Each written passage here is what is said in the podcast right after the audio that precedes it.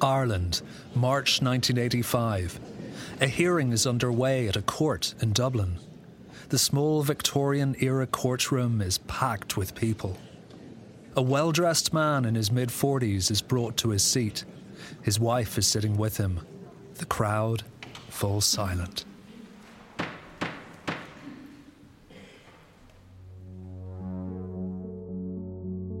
He was a pillar of society. You could tell by the people who were in the court. This is Judge Gillian Hussey, the judge who was about to adjudicate on the future of this man. There was an array of people that you would never, never have expected to see. Not in a criminal courtroom, anyhow. And a very, very pleasant man sitting in the dock. He was quite tall and slim build. He had slightly red hair gone grey. Everyone in that courtroom remembers the defendant very, very clearly. Some had even travelled across the Atlantic to be there. I remember thinking that he was, looked older than I thought he should. I remember it as sort of a long, pointed beard. Michael O'Shea. That was the name of the defendant. The name was entered into the court record Michael O'Shea. You wouldn't call him handsome, but he was very striking and he had a fantastic presence about him. He had very deep, penetrating eyes. Michael O'Shea owned property in the leafy suburbs of South County Dublin, as well as a large estate in the Midlands of Ireland.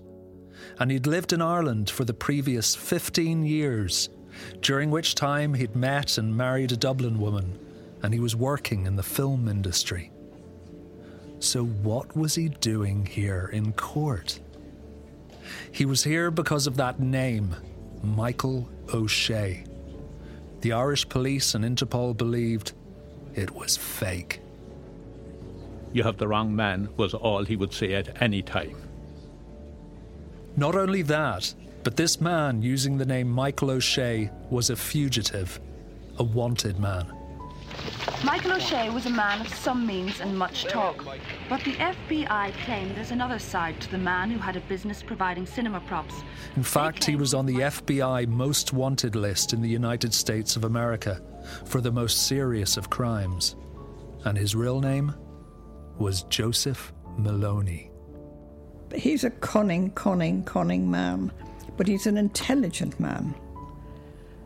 If he's dead, this thing will not die with him. Joseph Maloney is still a fugitive on the run, and for the past two years, we've been searching for him. He's obviously a very cool, calculating psycho. It's incredible to think that we were fooled so much. Yeah, he fooled us all. Our search for Joseph Maloney is going to take us from rural Ireland to upstate New York to parts of the world we've never been to before, all on the trail of one man. From RTÉ Documentary on One, this is Runaway Joe.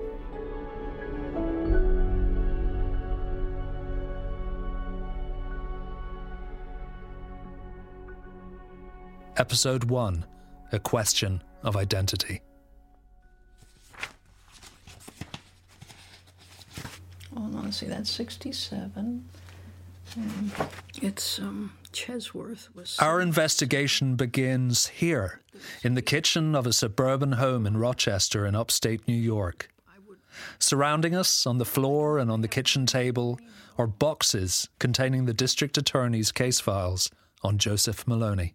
Yeah, I'm Wendy Lehman, and I was a prosecutor for Monroe County, which is the county that includes Rochester, New York. And I was in the district attorney's office for 30 years. We're looking at the file, um, which was kept since the beginning of the proceedings.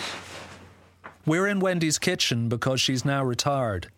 In the 1980s, her interest in Joseph Maloney was professional. Now it's personal. There was a warrant for his arrest um, because he had been indicted. He was in custody and he removed himself from that custody, as he said, So he was indicted. What? What for? What were the for murder in the first degree. murder in the first degree. It's an open case, and because I have to look forward to the possibility of prosecution, I always want to be very careful not to um, say anything that would jeopardize a prosecution. Wendy is a retired investigator. 3,000 miles away is another retired investigator.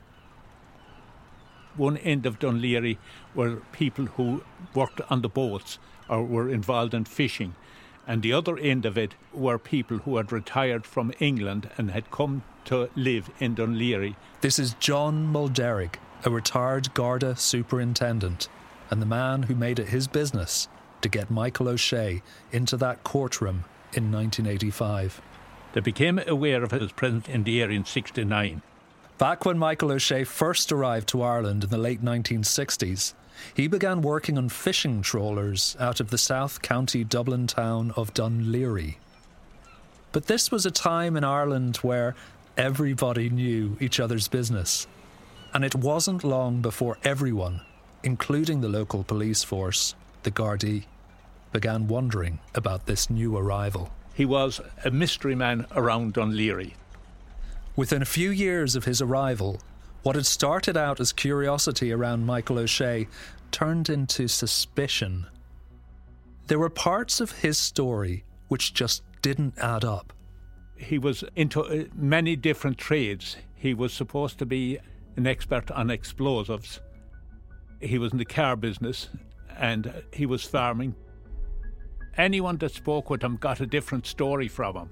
And I often wondered which was the true story by 1973, O'Shea was still living in the Laoghaire area and was by now romantically involved with a local woman, Sheila Chandler.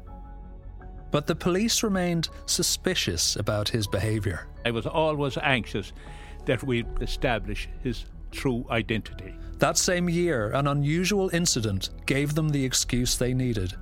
According to a Garda report, Michael O'Shea was at the home of one of his business partners when a disagreement turned nasty. Some business dispute that was going on between himself and someone that had been in business with him. The Gardaí were called, and it was during a technical examination of that that they decided that the occupants would be fingerprinted for the purpose of elimination from whatever fingerprints might be found at the scene.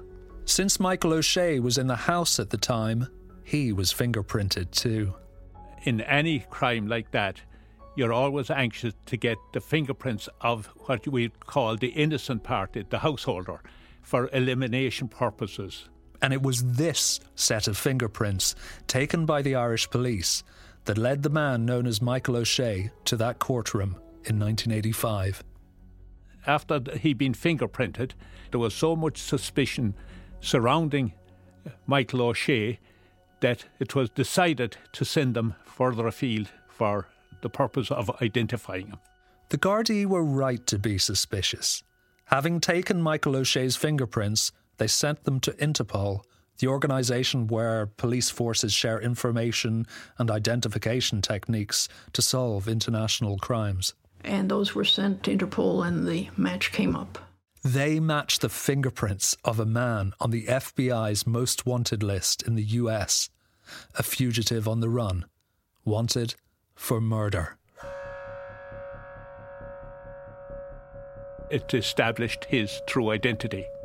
Ireland knew him as Michael O'Shea. His real name was Joseph Michael Maloney.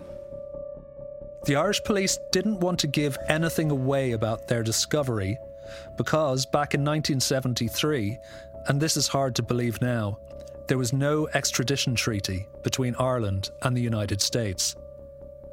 The Irish Gardaí had no way of legally sending Michael O'Shea back to the US to face trial, so they had to keep it quiet. They were trying to keep that secret because they knew nothing could be done about it. They didn't want to tip him off. The fact that there was no treaty between the two countries, we had to keep it secret for fear he'd move on somewhere else. I was given possession of the identification that was made of him, and I had to keep it safe until such time as a treaty was ratified between Ireland and the US. John Mulderick and his colleagues had to keep this secret for more than 10 years. They watched, they tracked him secretly, and they waited. I never spoke with him over th- them years, never spoke with him. I met him on many occasions. He would uh, always salute you, give you the impression I know who you are. I was aware of his existence the whole time and where he lived. But other than that, there was nothing we could do. I did speak with a few people that knew him and would say, You can't believe anything he says. Wendy Lehman and the DA's office in Rochester, New York, played the waiting game too. The murder Michael O'Shea had been charged with took place in their jurisdiction. But nothing could be done because there was no treaty of extradition between Ireland, the Republic of Ireland, and the United States.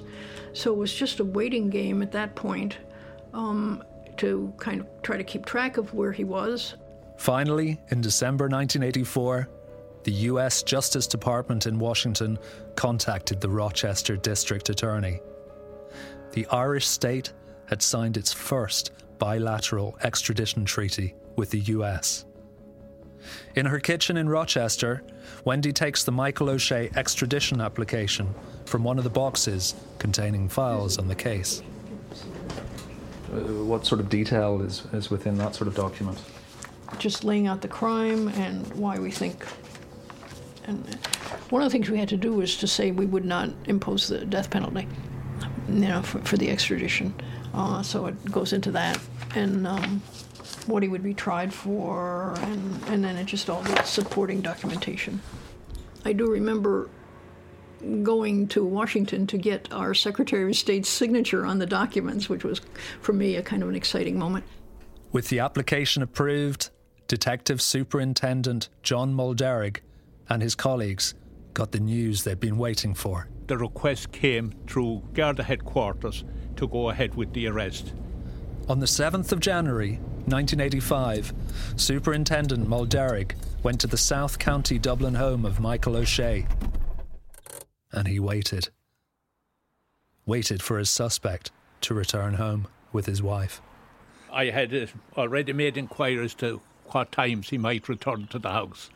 And he came back each day, I was told, at about lunchtime. John, what type of neighbourhood was this? How would you describe it? I would say it was a very upmarket place to live in. All fine houses there. It was a very quiet area, never any trouble or anything like that in it.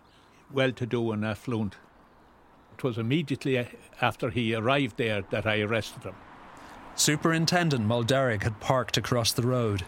He got out of his car, walked into the drive of Michael O'Shea's home. He had rehearsed this moment in his head for many years, and he was ready for it.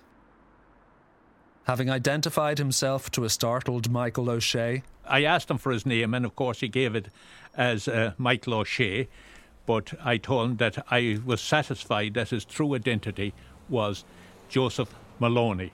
Superintendent Mulderig then said to his suspect, I am arresting you on a provisional warrant as a result of a request from the Embassy of the United States of America. Immediately said, You have the wrong man. O'Shea's wife was present outside when I arrested him that day. And what was his wife's response when you arrested him? I don't remember his wife making any comment. He handed her the keys, so she may have been about to enter the house at the time. Superintendent Mulderick placed Michael O'Shea, or Joseph Maloney as we now know him, in the back of his squad car and drove the short distance from the suspect's home to the local Garda station in Dún Laoghaire, where local Gardaí couldn't believe they'd finally got their man. He was in the cell in Dún Laoghaire for a very short time before he was brought up to the court. I'm talking about the old Garda station Dún Laoghaire at that time, and the courthouse was immediately at the front of it. Judge Gillian Hussey was in charge of the local court that day. My name is Gillian Hussey, and I'm a retired district court judge.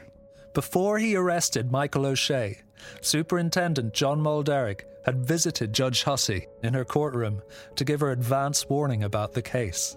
He said, Look, there's going to be a strange case in the afternoon, and the court will be full of people that you wouldn't expect to see in the court.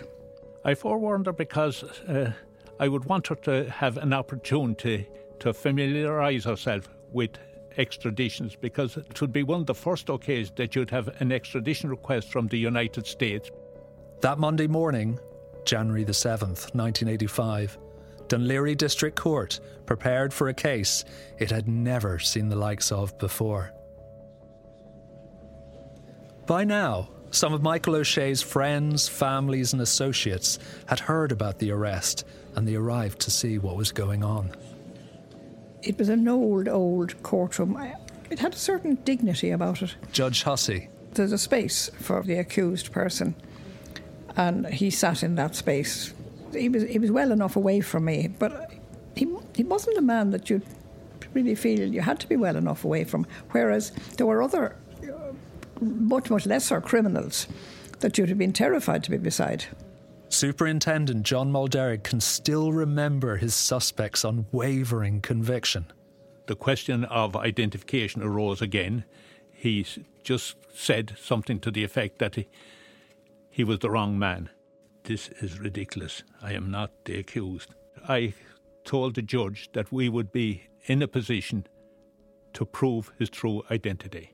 Judge Hussey accepted the evidence from the police and was in no doubt about her decision.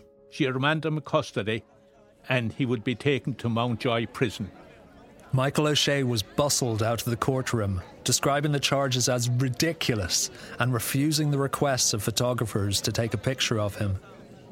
The following day, the story broke in newspapers in Ireland and in Rochester, New York. Rochester Democrat and Chronicle, Tuesday, January 8, 1985. A spokesman for the Irish National Police last night confirmed Maloney, under the alias O'Shea. Irish Independent, Tuesday, January the 8th, 1985. Man held on U.S. warrant. A businessman living in Ireland for 20 years was People who knew O'Shea were stunned. We were all sitting at television, and the news came on, and it said that Michael O'Shea had been arrested for murder. And we were like blown away because, of course, we couldn't believe it. Michael O'Shea, whom the FBI claim is really Michael Joseph Maloney.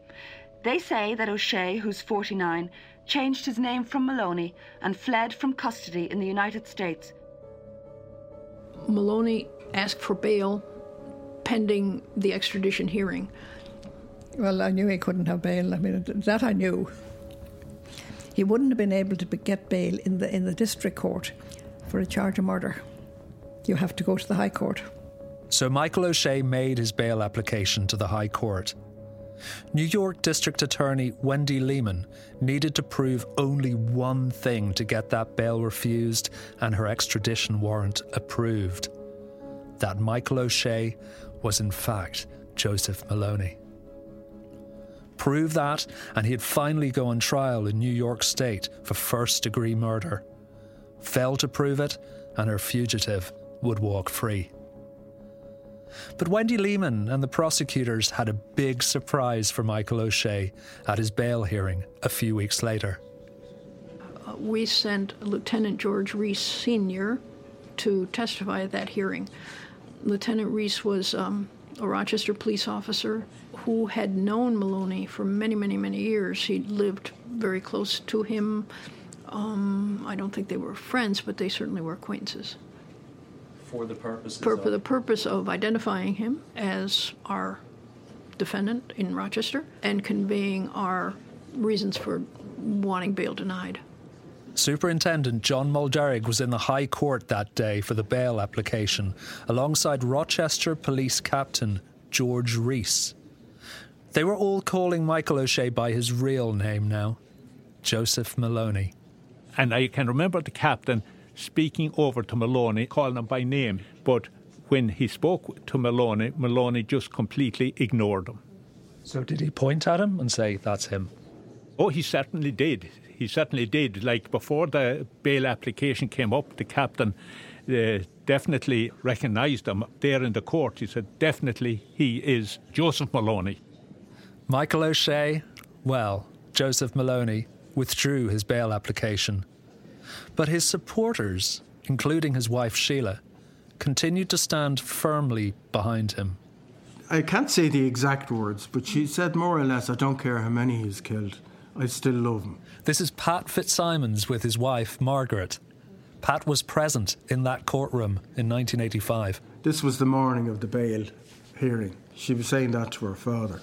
I kind of overheard that. The poor father and mother, her, Sheila's father and mother. Can you imagine? Back in the US, the district attorney's office in Rochester was in a celebratory mood. After years of dead ends, they had finally caught their man. But Michael O'Shea wasn't yet on US soil. DA Wendy Lehman was determined to get this man off the FBI's most wanted list and on trial for murder in a New York courtroom. Her next step was to persuade the Irish courts to grant the extradition of Joseph Maloney to America. Everything had to be done very, very carefully, and it was became clear that somebody would have to go to Ireland to take part in the hearing. It was exciting. You know, DAs don't travel, they just stay there and prosecute. Wendy travelled over to Ireland in late March 1985. With her was her husband, Gary, a college professor. The first extradition hearing took place in Dún Laoghaire District Court, with Judge Hussey presiding, on the 27th of March 1985. A little suburban uh, courtroom, and I remember it was very, very cold. There wasn't any central heat. There was a little heater under our bench, and uh, the judge uh, was a woman, which of course I was surprised to see that in Ireland. Even though she'd often seen his mugshot over the years, this was the first time Wendy saw Joseph Maloney in real life. I remember thinking he looked like Father Time. He had a long, scraggly beard, as I recall it, and looked kind of diminished. Michael O'Shea's lawyers built their defence around one key point that their client's fingerprints were taken 12 years before, in 1973, and they should have been destroyed once he'd been eliminated from that case. To keep the fingerprints, they said, was a violation of his rights. While DA Wendy Lehman and her Irish prosecutors were making their case in court, Gary, Wendy's husband, could not take his eyes off Michael O'Shea in the courtroom. Gary was sitting back in the audience and was watching him, and it was curious that he wasn't better guarded and that he sat next to his wife. But that wasn't what Gary saw. Gary, Gary's what ki- did you see? Can you tell What tell I us? saw was that his wife had a purse, a big purse, and he put it between the two of them. And I said to Wendy later, if I had been just reunited with my wife after some time in prison, I wouldn't allow them to put a purse between us. So I was suspicious that he, she was doing that to pass something to him, either some information about how to get out or whatever. It just seemed very suspicious. And that nobody was watching him evidently seemed suspicious to me. Were you concerned that there might have been a weapon? In the... Yes, absolutely. He was completely capable of that. Did, did either of you mention this to the security there? I presume there was a door that led There was out a onto door the that led right out onto a driveway, kind of. And Gary, you did talk to the the officer who was there, and mm, they pretty much said, "You Americans." Gary thought that Joe Maloney might be planning an escape. The trial went to a second hearing, but by April the 2nd, 1985, Judge Gillian Hussey had made her judgment. I thought the evidence was there. I just assumed I was right. I had nothing to go on except what the barristers were telling me. And I was, I was guided by them, really, and by witnesses like this detective. And so Judge Hussey ordered the extradition of Joseph Maloney, alias Michael O'Shea. She ordered the extradition, but of course he had to be held then pending that extradition. He also would have had the right to appeal. We couldn't bring him back right away, obviously. Joseph Maloney was taken to Mountjoy Prison in Dublin, to be held until any and all appeals were heard, and he could be returned to the US to face trial for murder. When his extradition was approved, was your work done effectively in Ireland? In Ireland, yes. I think we left the next day. Irish Press, April 3rd, 1985. A man now living in Dublin and wanted by the New York federal authorities was ordered to be extradited by Dún Laoghaire District Court yesterday. Justice Hussey said she 38 years on from that extradition treaty in Dublin, we're in Wendy Lehman's home in Rochester in upstate New York. And she's looking through the case files on Joseph Maloney. It's a case Wendy has never forgotten for two reasons. Because of the victim who lost her life, and because Joseph Maloney is still on the run. Yeah, no, the box has only, it's just uh, grand jury stuff, so I just. And that's com- confidential because of names and. But because the law says it is, and it's a felony for me to disclose any of it. Okay, well, we don't, don't want you committing a felony. Andy. You've gone above and beyond the Call of Duty already, so. I think. No felonies today. Any, any, of- let's see, these guys. No one, as far as you know, is working on this case now. Not that I know, but I wouldn't necessarily know. But we are.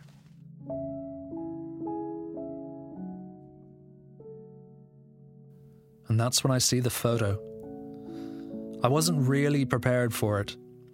I spot it before Wendy does. A young woman, mid 20s, reddish hair, pallid complexion, lips whitened, eyes closed. Pictured only from the neck up. This is a morgue picture of June Maloney, deceased.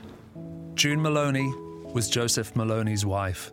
It's a good indication of keeping in mind the victim.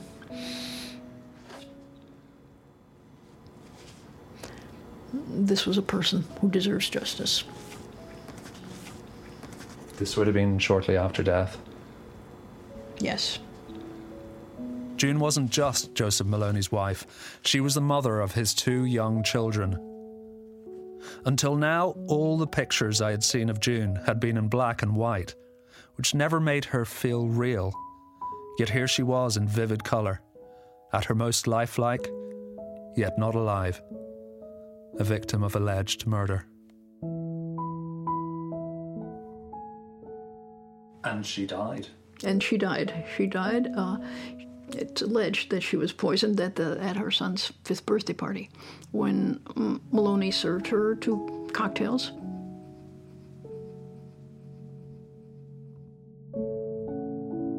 Since Joseph Maloney was accused of poisoning his wife June in 1967, the whole world has changed. Yet one thing has stayed constant Joseph Maloney remains on the run, having escaped justice. He was no dummy. He was a very smart man. To cut her life so short, it's crazy. Somehow it's injustice. I hope he didn't have a good life. As this is a live investigation, if you have any knowledge, no matter how small, of Joseph Maloney, aka Michael O'Shea, or of his next wife, Sheila O'Shea, maiden name Chandler, please contact us immediately via documentaries at rte.ie. Join us for more in episode 2 June and Joe.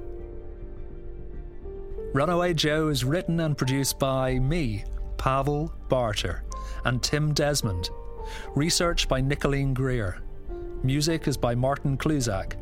The sound engineer is Peadar Kearney. And the executive producer for RTÉ Documentary on One is Liam O'Brien.